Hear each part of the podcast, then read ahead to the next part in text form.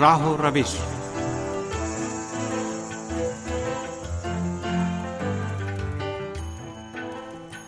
آپ سامعین خدمت میں تہا شمیم کا سلام عرض ہے۔ پروگرام راہ و روش کے ساتھ حاضر خدمت ہیں۔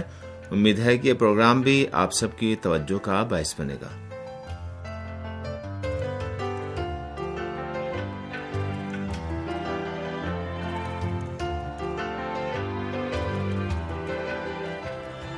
سامن رہبر انقلاب اسلامی آیت اللہ العظمہ سید علی خامنئی نے گزشتہ ہفتے بدھ کی صبح کو ملک کے بااستعداد اور غیر معمولی ذہانت کے حامل سینکڑوں ایرانی نوجوانوں سے خطاب کرتے ہوئے فرمایا کہ ہم نے امریکی تسلط کا خاتمہ کر دیا اور امریکہ کی دشمنیوں کے باوجود ہم طاقتور بننے اور ترقی و پیش رفت کی منزلیں طے کرنے میں کامیاب رہے۔ رہبر انقلاب اسلامی آیت اللہ العظمہ سید علی خامنئی نے ملک کے بااستعداد جوانوں کو نعمت الہی اور ایران کے درخشاں مستقبل کی امید قرار دیا اور حکام سے اپیل کی کہ وہ ملک کی سرنوشت کو تبدیل کرنے میں بااستعداد اور باصلاحیت جوانوں کے وجود اور ان کی توانائیوں پر یقین کریں۔ آیت اللہ العظمہ سید علی خامنئی نے اپنے خطاب میں علمی و سائنسی ترقی و پیش رفت اور اقتصادی، ثقافتی اور سائنسی وابستگیاں ختم کرنے، نیز ایٹمی معاہدے کے حوالے سے بھی اہم نکات بیان کیے۔ آگے چل کر ہم اس خطاب کے اہم نکات کا ذکر کریں گے۔ رہبر انقلاب اسلامی نے سائنسی ترقی و پیش رفت کو ملک کی قوت و اقتدار کا سرمایہ قرار دیا اور امیر المومنین حضرت علی ابن ابی طالب علیہ السلام کی ایک حدیث کی جانب بھی اشارہ کیا، جس میں آپ فرماتے ہیں، علم اقتدار ہے۔ آیت اللہ العظمہ خامنئی نے فرمایا کہ امریکہ اور بعض یورپی ملکوں نے سائنس کے شعبے میں کہ جب انہیں تاریخ کے ایک دور میں برتری حاصل ہوئی تو انہوں نے برسوں تک بہت سے ملکوں پر قبضہ کیا اور قوموں کے وجود کو نابود کیا۔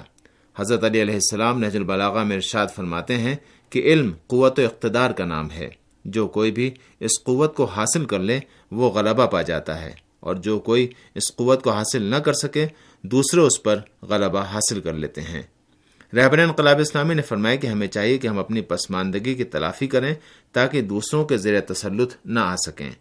آپ نے ان فکروں کو ہدف تنقید بناتے ہوئے جو مغربی کلچر سے متاثر ہونے کو ترقی و پیش رفت کا واحد راستہ سمجھتی ہیں، فرمایا، پہلوی کے دور حکومت میں پچاس سال تک ایران امریکہ کے ذیل میں آتا تھا اور یہ ملک مکمل طور پر مغرب سے وابستہ تھا، جس کا نتیجہ یہ نکلا کہ ملک کا سرمایہ تباہ و برباد ہو گیا اور ملک پسماندگی کا شکار ہو گیا۔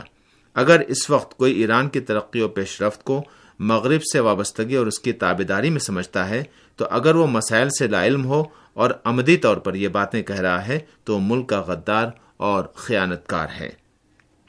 رہبر انقلاب اسلامی نے مغربی ملکوں سے وابستگی ختم کرنے کو ترقی کا پہلا زینہ قرار دیا اور فرمایا اسلامی انقلاب کی برکت سے اہم ترین وابستگی کہ جو سیاسی وابستگی تھی اس کا تو خاتمہ ہو گیا، لیکن بعض دیگر وابستگیوں، مثال کے طور پر سائنسی، ثقافتی اور اقتصادی وابستگیوں سے نجات پانے کے لیے ہمیں کوششیں بروئے کار لانے کی ضرورت ہے۔ آپ نے سائنسی ترقی کو مغرب سے وابستگی سے نجات کے ایک اہم عنصر کے طور پر ذکر کیا اور فرمایا کہ سائنس اور ٹیکنالوجی کے پیش رفت کی راہ میں کوئی بھی معنی اور رکاوٹ متعلقہ اداروں کی جانب سے پیدا نہیں ہونی چاہیے۔ اور سائنس اور ٹیکنالوجی سے متعلق بجٹ میں بھی کمی نہیں آنی چاہیے۔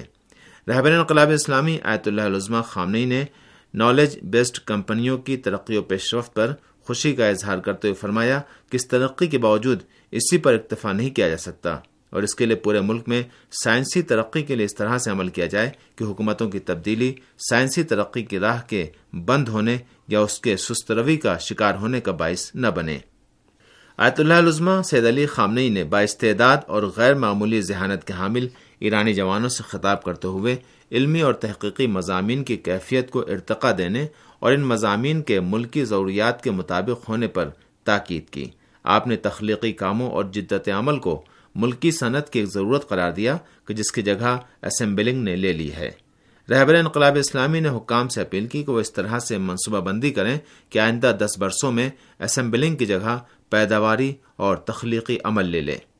رہبر انقلاب اسلامی نے فرمایا کہ اسی صورت میں صنعتوں کو محققین کی تحقیقات کی ضرورت محسوس ہوگی اور اسی صورت میں صنعت اور یونیورسٹی کے درمیان تعمیری رابطہ برقرار ہوگا۔ آپ نے اسی طرح ٹیکنالوجی اور ثقافت کے ہمراہ ہونے کی جانب اشارہ کرتے ہوئے جوان دانشوروں کے فاؤنڈیشن میں صحیح اور ہوشمندانہ ثقافتی سرگرمیوں کی ضرورت پر تاکید کی۔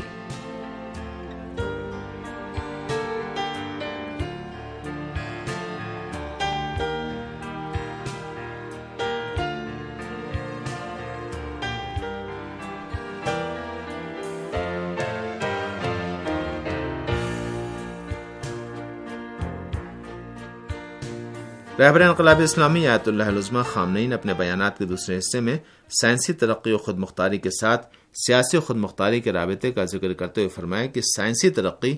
وابستگی کی مخالف ہے اور اسی سبب سے دشمن سائنسی ترقی کے لیے آپ جیسے جوانوں کی سرگرمیوں اور محرکات پر شدید نالا ہیں۔ آپ نے فرمایا کہ دنیا کے حالات پر نظر رکھنے والوں کے لیے بات روز روشن کی طرح آیا ہے کہ آج کا ایران چالیس سال قبل کے ایران سے بہت مختلف ہو چکا ہے۔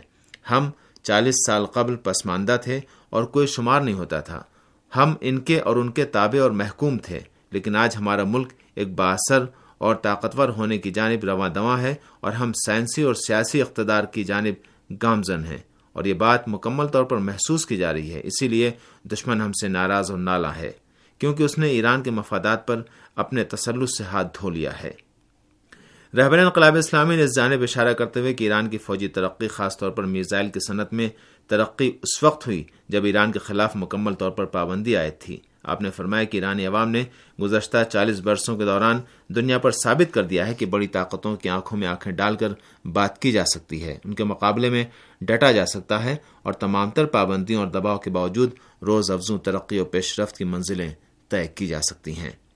ایران کے خلاف عراق کی مسلط کردہ جنگ کے زمانے میں عراق کی باس حکومت کو صدام کی سرکردگی میں امریکہ اور یورپ کی ہما جانبہ حمایت حاصل تھی اور اس کے پاس انواع اقسام کے مہلک ہتھیار موجود تھے، حتیٰ کیمیاوی ہتھیار بھی تھے، جبکہ ایران ظالمانہ پابندیوں کے سبب اپنے عوام کے دفاع کے لیے ضروری فوجی ساز و سامان بھی نہیں خرید سکتا تھا۔ اسی وجہ سے بہت سے ایران کے شہر صدام کی میزائلوں کا نشانہ بنے اور ہزاروں بے گناہ افراد مارے گئے۔ اس کے باوجود عراق کی مسلط کردہ جنگ ایران کے غیرت مند جوانوں کی جرت و ہمت سے عراق کی شکست پر منتج ہوئی اور جارح عناصر کو باوجود کے کسی بھی مقصد میں کامیابی نہیں ملی، ایران کی سرزمین سے نکال باہر کر دیے گئے۔ یہ آٹھ سالہ جنگ کے تجربے اس بات کا باعث بنے کہ ایران میں ماہرین اپنی صلاحیتوں اور توانائیوں پر بھروسہ کرتے ہوئے دفاع کے ضروری ساز و سامان کی خود ڈیزائننگ کریں اور انہیں خود تیار کریں۔ یہ کوششیں اب تک نتیجہ بخش رہی ہیں اور ایران اس بات پر قادر ہے کہ دور تک مار کرنے والے میزائلوں سمیت انواع اقسام کے فوجی ساز و سامان کو ملک کے اندر ہی تیار کرے۔ لیکن اس وقت امریکہ اور مغرب کی بعض دیگر توسیع پسند حکومتیں ایران کی دفاعی طاقت میں کمی کی بات کر رہی ہیں کہ جس پر رہبر انقلاب اسلامی اور دیگر حکام نے سخت رد عمل ظاہر کیا ہے اور اس امر پر تاکید کی ہے کہ دفاعی طاقت کے سلسلے میں مذاکرات ناممکن ہیں۔ رہبر انقلاب اسلامی نے ملت ایران کے خلاف امریکی صدر ٹرمپ کے حالیہ بیانات کی جانب اشارہ کرتے ہوئے ان بیانات کو بےحودہ اور غیر منطقی بتایا اور اتنے گھٹیا اور بیانات کا جواب دینے کو وقت ضائع کرنے کے مترادف قرار دیا۔ آیت اللہ علزمہ سید علی خامنے نے اس بات کا ذکر کرتے ہوئے کہ ہمیں امریکی صدر کی حماقت کی بنا پر امریکہ کے مکر و ہیلے سے غافل نہیں ہو جانا چاہیے۔ رہبر انقلاب اسلامی نے انقلابی اور سرگرم جوانوں کو پچاس سال پیچھے پلٹانے اور منحرف کرنے کی امریکی کوششوں کو امریکی حکام کی ذہنی پسماندگی کی علامت قرار دیا اور فرمایا کہ دشمن اس بات کو درک کرنے کی صلاحیت نہیں رکھتا کہ ایران اور اسی طرح علاقے کو کن مسائل کا سامنا رہا ہے۔ اسی لیے اس کی کوششیں قابل مذمت ہیں۔ رہبر انقلاب اسلامی نے فرمایا کہ اس علاقے میں بدمنی کی جڑیں امریکی حکومت کے دشمنان اقدامات میں پیوست ہیں کہ جو در حقیقت عالمی سائونزم کی کارگزار ہے۔ آپ نے فرمایا کہ امریکی ڈیموکریٹس نے خود ان کے اعتراف کے مطابق داعش کو جنم دیا ہے۔ اس لیے بات مسلم ہے کہ امریکہ سپاہ پاسداران انقلاب اسلامی کی جو داعش دہشت گرد گروہ کے مد مقابل ڈٹی ہوئی ہے، مخالفت کرے رہبر انقلاب اسلامی نے اس بات کا ذکر کرتے ہوئے کہ ہم نے تمام تر ترقی و پیش رفت پابندیوں کے دور میں حاصل کیے فرمایا کہ آج اسلامی جمہوری ایران نے لبنان، شام اور عراق میں امریکی منصوبوں پر پانی پھیر دیا ہے اور سب کو یقین رکھنا چاہیے کہ اس بار بھی امریکہ منہ کی کھائے گا اور ایران کے عوام کے مقابلے میں شکست سے دو چار ہوگا۔ آپ نے علمی اور سائنسی ترقی نیز دفاعی اقتصادی طاقت میں پیش رفت کو قوت اقتدار کے اہم عناصر میں سے قرار دیا اور فرمایا کہ ملک میں غیر ملکی سرمایہ کاری کے لیے کوئی رکاوٹ نہیں ہے، لیکن ملک کی معیشت کا انحصار ملک کی اندرونی صلاحیتوں پر ہونا چاہیے۔ رہبر انقلاب اسلامی نے ایٹمی معاہدے کے خلاف امریکہ کے حالیہ موقف کی جانب اشارہ کرتے ہوئے فرمایا کہ جب تک ایٹمی معاہدے کا فریق ایٹمی معاہدے کے متن کو پارا نہیں کرے گا، ہم اس کو پارا نہیں کریں گے۔ لیکن اگر مقابل فریق نے ایٹمی معاہدے کو پارا کیا، تو ہم اس کو پھاڑ کر ریزہ ریزہ کر دیں گے۔ آپ نے اسی طرح ایٹمی معاہدے کے بارے میں امریکہ کے ساتھ یورپ کی زبانی مخالفت کا ذکر کرتے ہوئے فرمایا کہ یورپی حکومتوں نے ایٹمی معاہدے کے باقی رہنے پر زور دیا ہے اور امریکی صدر کے بیانات کی مذمت کی ہے۔ اور ہم یورپی حکومتوں کے اس اقدام کا خیر مقدم کرتے ہیں، لیکن یہ کافی نہیں ہے۔ کہ وہ صرف اتنا ہی کہنے پر اکتفا کریں کہ ایٹمی معاہدے کو ختم نہ کریں۔ ایٹمی معاہدہ ان سب کے نفع میں ہے۔ رہبر انقلاب اسلامی نے یورپی ملکوں کو مخاطب کرتے ہوئے فرمایا کہ یورپ کو چاہیے کہ امریکہ کے عملی اقدامات کے مقابلے میں ڈٹ جائے اور ایران کے دفاعی معاملات میں مداخلت سے گریز کرے اور امریکہ کی زور و زبردستی والی باتوں کا ساتھ نہ دے۔ رہبر انقلاب اسلامی نے اپنے خطاب کے آخر میں ممتاز نوجوانوں کو جوانی کی نعمت سے صحیح استفادہ کرنے اور ملک میں موجود امن و امان کی قدر جاننے کی نصیحت کرتے فرمایا کہ آج آپ کے پاس موقع ہے کہ آپ اپنے ملک کے مستقبل کی تعمیر کر سکتے ہیں۔ آپ امن و امان میں ہیں اور سائنسی پیش رفت کا موقع بھی ہے۔ آپ میں صلاحیت و توانائی بھی ہے۔ آپ قدر و منزلت کے حامل ہیں۔ ان مواقع کی قدر جانیے اور ان سے بہترین فائدہ اٹھائیے۔ جوانی کا گوہر گنا بہا آپ کے اختیار میں ہے اور خداوند عالم روز قیامت اس جوانی کے بارے میں ہم سے اور آپ سے سوال کرے گا کہ اپنی جوانی کا ایام کیسے گزارے اور کہاں گزارے۔ ہم اپنے الہی اور دینی و اسلامی فرائض سے غافل نہ ہوں۔ جتنا ممکن ہو سکے کوشش کیجیے جان لیجیے کہ انشاءاللہ خدا عالم آپ کی مدد نصرت فرمائے گا۔ جب آپ راہ خدا میں مجاہدت کریں گے تو خدا عالم بھی آپ کے دلوں کی اس جانب ہدایت کرے گا کہ جس کام کو آپ انجام دینا چاہتے ہیں۔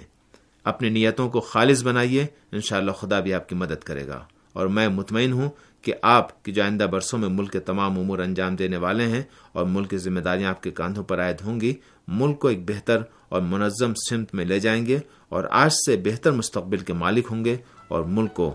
بہتر طریقے سے چلائیں گے۔